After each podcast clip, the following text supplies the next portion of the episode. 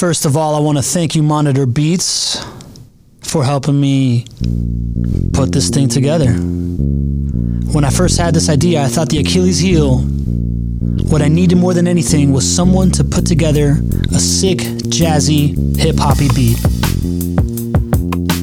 And I had no idea how I was going to accomplish it. And all of a sudden, three weeks ago, you start following me on Instagram. So I slide into your DMs, we cut out a deal, and in 72 hours, you nailed it, bro. Thank you. And let this be a lesson that the universe conspires in favor of those following their dreams. So, what this project is, is a last call track. And what a last call track normally means, it's a song at the end of a rap album where the rapper talks about his origin story in a mixture of rapping and talking about it over a sick jazzy beat. First time I heard it was on Kanye's College Dropout, and I became obsessed with it. I loved it. Talks about getting his record deal with Jay Z. It was amazing. And then this year, Logic puts out Young Sinatra 4, and his last track is called Last Call.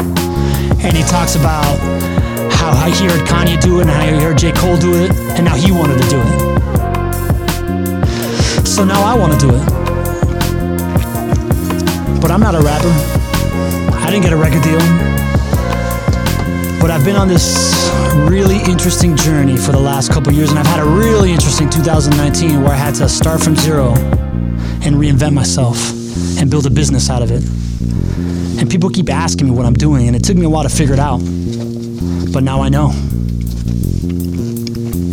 What I do is audience strategy. I like attention to get attention. I like eyes on me. Back in the day, this shit would make my mom mad at me. But then somebody turned me on to Gary Vee. He said attention's key. Now I'm on this odyssey to build community. Using all my energy to get you feeling me. Cause I'm doing it differently. You see? See what I mean? well, that's the best that's come out so far, but I'm not a rapper. I'm a storyteller. And I may or may not rap again on this track. But I want to tell you about this 2019 because you see, what happened was five years ago, my brother passed away. And in his passing, two very profound things dawned on me. The first thing is that I lost my North Star. My brother was always the guy I compared myself to. And I knew that I could track myself to in eight years and nine years. Am I going to be ahead of that, behind that, in par? And that gave me some kind of comfort. And when that was gone, I had to look inside myself and figure out who I really wanted to be. Make my own journey. And the other thing was when 1,200 people showed up to his funeral, and everybody I spoke to talked about how they loved my brother and how he brought people together, and that was the most inspiring thing. And at that moment, that feeling of community was everything that got us through everything. I realized the value of community and the value of bringing people together, and I knew that there had to be some kind of way to turn that into my mission. So in 2018, I took a risk.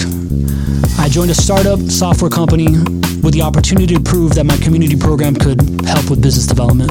And it did. It was an amazing journey, but at the end of the day, the partnership wasn't right, and I had to leave it and start over in 2019. And I knew this was my worst case scenario. I knew that the worst case scenario was going to be I start over having learned a whole new world, having connected a whole bunch of dots, and then I had to just reinvent myself again. I'd done it before.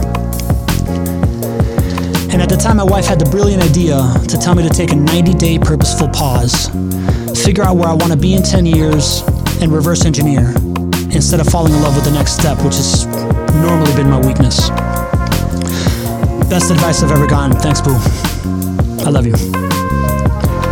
So the first thing I did was I booked four conferences because if I'm going to be in the state of inaction and I'm going to be trying to figure out what I want to do in my life, I want to be doing something I love doing, which is networking with people, connecting with people, connecting them to each other, getting to know, connect the dots.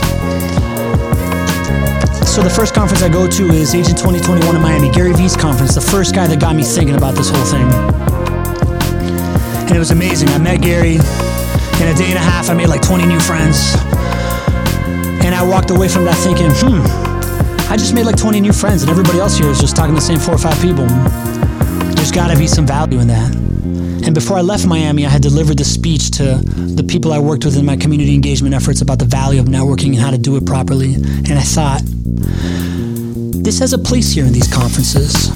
So I approached my next conference, the Capitalism Conference in Dallas.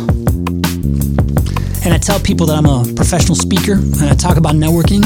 And to sweeten the pot, I say that I follow up with everybody I meet at these conferences and I interview them about them and about their experience in order to quantify the value of the networking and the people that go to these conferences.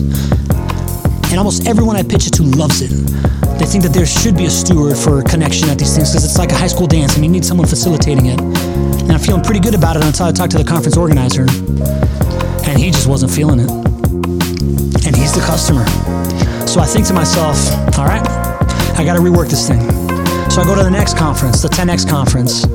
And there, there's a guy speaking on stage about the value of stages. This guy, Pete Vargas, that talks about how the way to monetize a stage is not just through speaking fees, but through this environment you create around it of offers that you can create, lead captures, and nurturing people. And it really hits home the value of the stage for me. And that conference itself was just an exercise in how valuable a stage is. Keep people entertained long enough. They follow you, they buy from you. I had learned this before. And I started introducing myself as a professional networker. And I go to Funnel Hacking Live, the last conference in Nashville.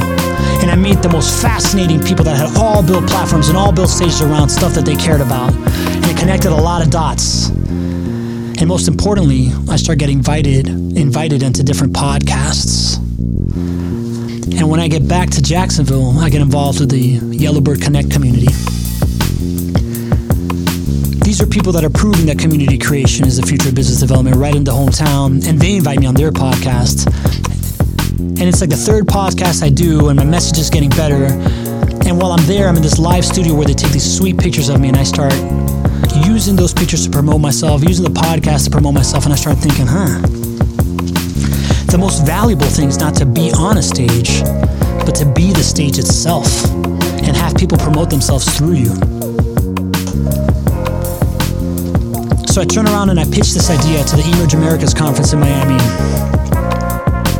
And I tell them if they can give me a little bit of expo floor room, I'm going to create a little recording studio and we're going to interview people at the conference about them with a backdrop off Emerge pair with Lou Events and Marketing in Miami. Camilo and Dee, thank you so much. Amazing opportunity. And we interview 45 different founders and CEOs in two days. And we make videos about them.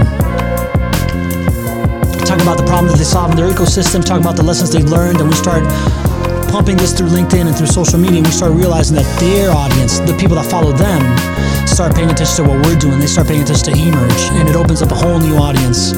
And I realized that building an audience through other people's audience is the most scalable thing possible. And around that time, I get introduced to the guy that ends up being my first client, this guy by the name of Brendan Kane, who is the world's foremost digital strategist.